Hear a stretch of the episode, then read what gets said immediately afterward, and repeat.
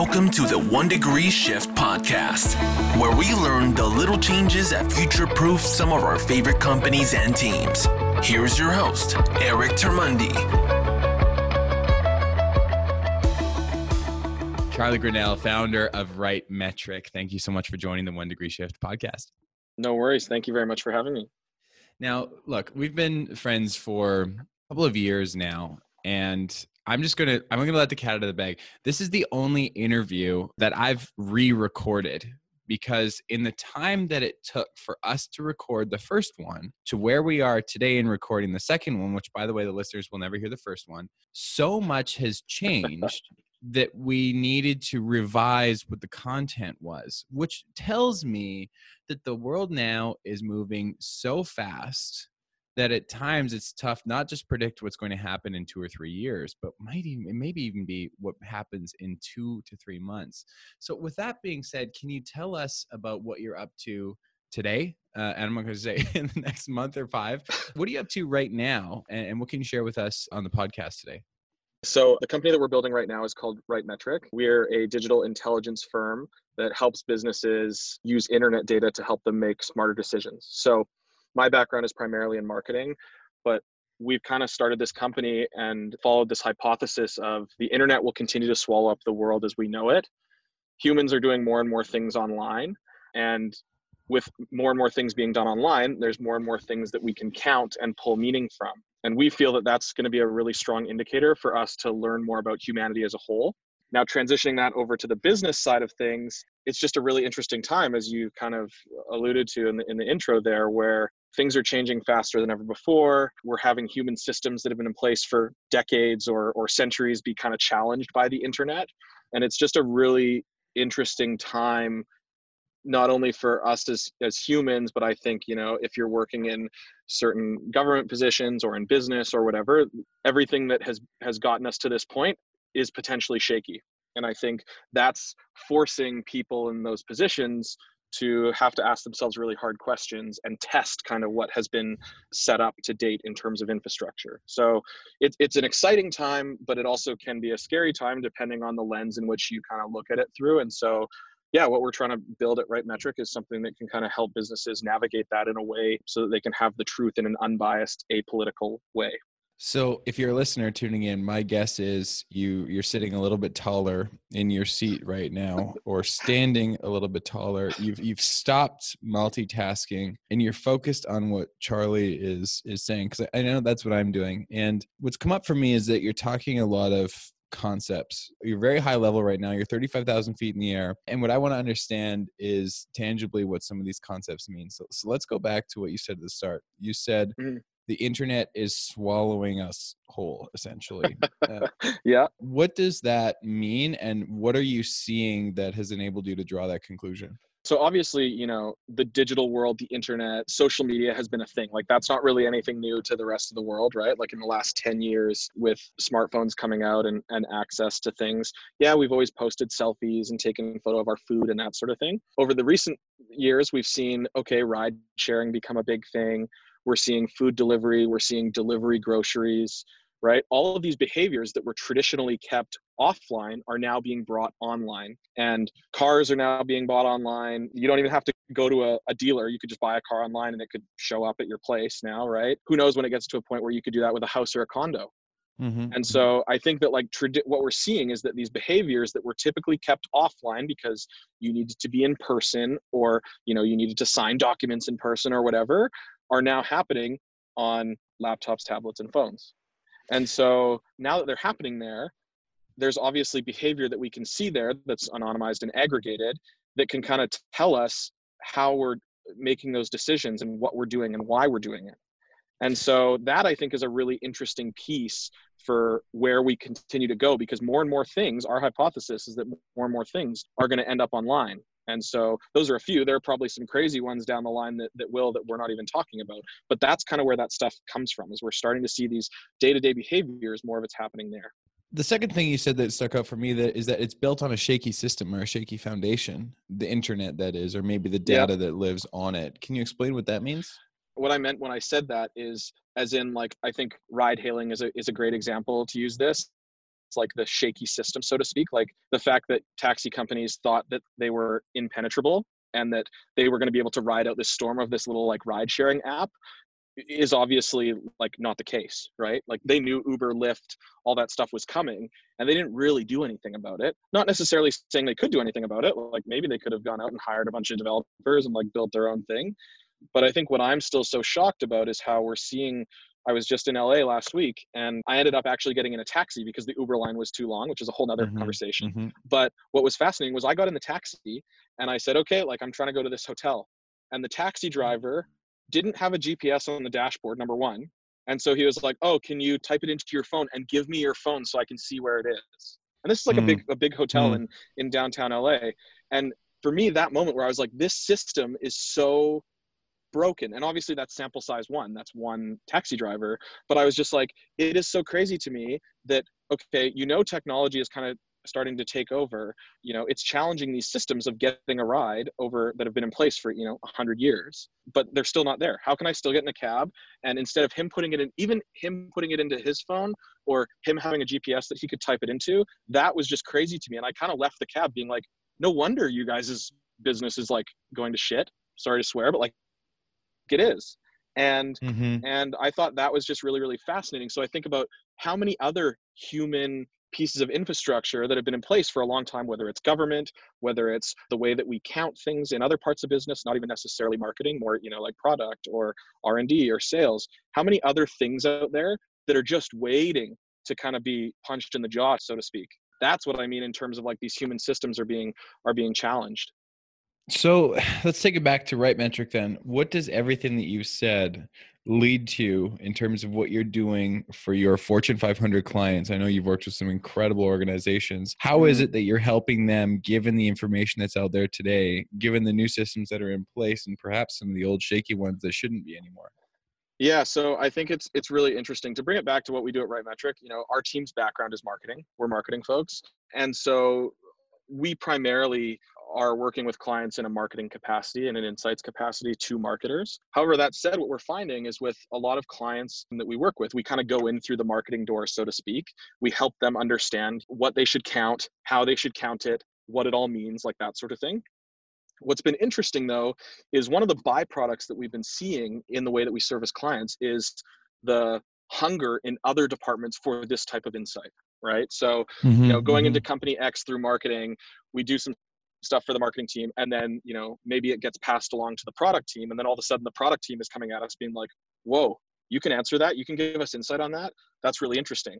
And so for us like we're marketing people and so we wouldn't typically go after you know product people in terms of like trying to sell our services and products to them. But at the same time when they come back to us and go can you just answer these questions for us? and we're sitting on on the data to be able to access it that's pretty powerful. And so I think that both the industry as a whole, like this idea of big data, you know, we've all seen the headlines like data is the new oil or big data is the future. Mm-hmm, we've seen mm-hmm. that.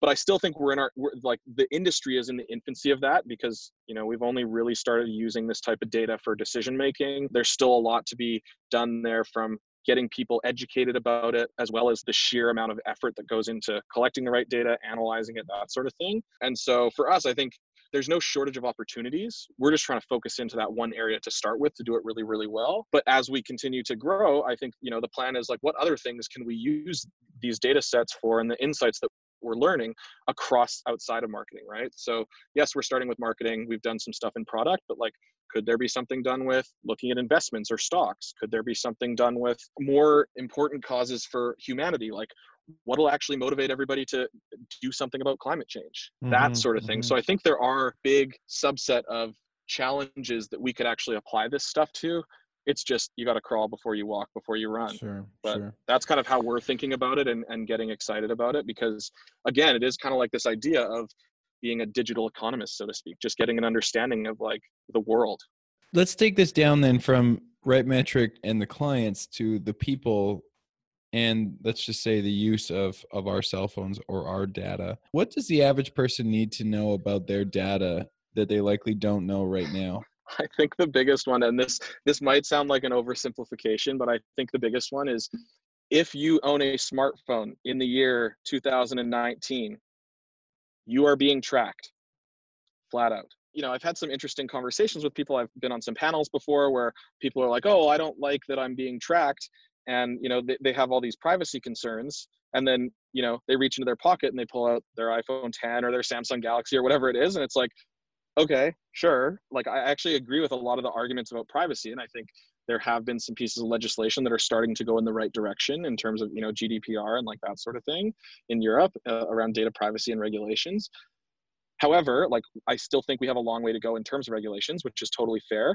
But complaining about it and then you know turning around to continue to exhibit the behavior is like kind of funny to me. And i just right. find that like it's hard to take you seriously right? Like imagine imagine someone and this is like an extreme example but like smoking is bad and they turn around and light up a cigarette and you're like right right right. Yeah, yeah and so so if you're going to be very very outspoken about that and i think there are some great people from a data perspective who have been very outspoken about certain things change your behaviors then. And there are some great people that that do that but at the same time if you're going to if you're going to use it it's kind of hard to take you seriously when you start knocking it. It obviously it's a moral question that comes down to many people's lives but i think at the core it's a battle between privacy and convenience. Do you value convenience more or do you value privacy? And i also think what's been really interesting for us is you know since we can see large anonymized aggregated data sets yeah there was a conversation about privacy. There was a lot of people talking about it searching for it you know reading reading news about it. Like we can quantify that and see people were interested in it. However when we look at usage behavior in terms of the data we're all still using it. Mm-hmm. and so that's something where it's like we're talking the talk but when it comes to walking the walk like we're not. Just flat out we're not. And i think that's a really interesting question for us. So if, if that's the case great we've decided that we're going to choose convenience. Okay now what are, that's and that's kind of why i touched on regulations a little earlier. Right. what are the safeguards that we're putting in place for ourselves so that you know certain companies aren't becoming too powerful or whatever it is? And i feel like that's another conversation entirely because how do you govern something that has global reach that doesn't really recognize geographic boundaries that sort of thing? Totally mm-hmm. fair. But yeah I, th- I think the other thing is like we're in we're in its infancy. This thing you know smartphones came around in whatever 2007 2008 we're just getting started in this. We're 10 years in. So yeah, in 10 years in, it's the, I look at the same thing with cannabis. The regulations now shouldn't be the regulations that are going to be in place in 10, 20, 30 years. Right. It just takes time to mature. I mean, we've yeah. seen this with cars and airbags and seatbelts and everything along all the way it, too. So right, all it, of it. it's all true. Listening to this podcast are going to be leaders, managers, husbands, wives, sons, and daughters, Instagram influencers, and people on LinkedIn who want to get a couple extra views on their profile. Yeah, um, myself included. from a marketing lens, what's the one degree shift that we can make today to reach a more specific or a, a more aligned audience? Again, this is going to sound super simple looking before you leap. And so, what I mean by that is, I think a lot of people just dive into doing instead of trying to take a step back and go, what am I trying to do? And then building out a strategy and tactics associated with what you're trying to do. So I'll give an example, you know, when a brand is like, oh, what's our influencer marketing strategy? Right? Like that could be a mm-hmm, question mm-hmm. that a brand asks. Usually my question back is, what's the business strategy? Like, how do you make money? What's the what? Right? The, the influencer right. marketing strategy is actually the how. But let's right, talk right. about the what first and and kind of take it back a step there. So I think like my piece of advice is always, you know, take a step back, get an understanding of what you're actually trying to accomplish and then what's amazing about this world of data is whether you're on LinkedIn, well, LinkedIn kind of has crappy analytics. Sorry for anybody who's, who works at LinkedIn who listens to this. LinkedIn has crappy analytics, but if you're on Instagram, you know, look at look at the data associated with your account because mm-hmm. that's going to help you. And and we use this frame all the time, this phrase all the time. That's going to help you kind of fish where the fish are, and mm. and that's half the battle is just figuring out. Okay, what river should I be in? Are there fish in this river? Cool. If so, what kind of fishing rod am I using? What bait is on the fishing rod? And that's kind of the analogy to be like, what platform am I on? What type of content am I creating? All these different pieces. And so right. I think that's something that sounds super, super basic, but you'd be surprised how many businesses out there don't do a good enough job of, of looking before they leap. And with that being said, what's coming next for RightMetric? How are you looking before you leap? Oh man, I think for us, we're we're fortunate that we have access to we have some really great data partners and, and we're able to see a lot of really interesting things. I think for us, we want to really try and focus on on helping business leaders make more informed decisions. And that takes a lot of time to figure out what that looks like. Understanding you know right. the pain points and challenges of, of cmos today or you know brand managers or whoever the different people that we're servicing so i think for us we spend a ton of time in, in meetings, not only sharing kind of what we're working on, but also using it as almost like a product discovery session where we can just get an understanding right. of what are they struggling with day to day. And then once we kind of have enough of that, we're, we're never going to stop doing that. But once we, sure. we start to see some trends in, in that type of data, oh, interesting, you know, 80% of the CMOs that we talk to have said these four themes. Interesting. Like, could we refine our product to better scratch that itch, so to speak? So I think there are definitely a lot of things that we still need to get better at and I, I think a large part of it is education as well right like there's a lot of really great people who have been in marketing for a long time who are still going to be in marketing for a long time but over the last five years things have like drastically shifted and you know there, with new technology and shiny things coming up every single day it can be pretty overwhelming right. it's almost like it's right. a full-time job just staying on top of all that Right. And yeah, I think for us, like we're we're trying to position ourselves as trusted advisors because you know we're not an agency in that we don't buy ads, we don't do SEO, we don't do creative. We're kind of trying to be that unbiased third party who can kind of see all this the data and and help businesses with their existing data go okay here's what this means here's how you can apply it here's how you should be instructing your teams to use this stuff and mm-hmm. kind of playing that role so to speak so then what would you say as we sort of wrap up today, what would you say your your best piece of advice for not just the CMO, but for the individual then moving forward in a world that is increasingly complicated and complex? How do we proceed with caution, but with confidence as well? Mm-hmm. I think one of the things that we talk about a lot is, you know, there's two kind of camps in terms of in terms of data, right? It's like data or nothing, or there's people who are like, I've been working in this industry for 20 years and like I know what I'm talking about.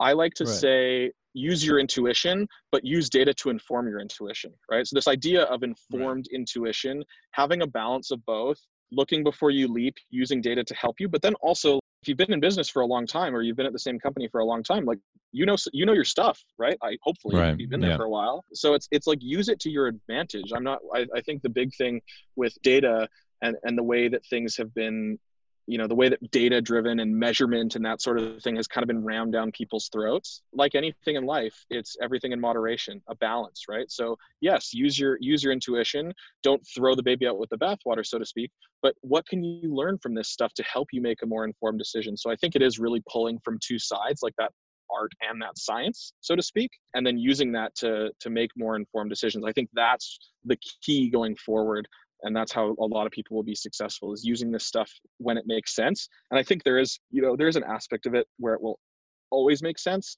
but just understanding that it isn't like data or nothing. It's like right. you know mix it in with what you're doing. Right. Charlie anything yeah. else you want to share with us today? No i'm that's it. Thank you so much for having me. I really really appreciate it. I'm excited to hear the feedback on this and always good to chat with you. Fantastic. Well thanks so much for joining us on the podcast and i look forward to chatting with you again soon. Sounds good For more podcasts, show notes, and to connect with our speaker today, visit erictermuende.com. That's E R I C T E R M U E N D E.com and click the podcast tab. Thanks for listening.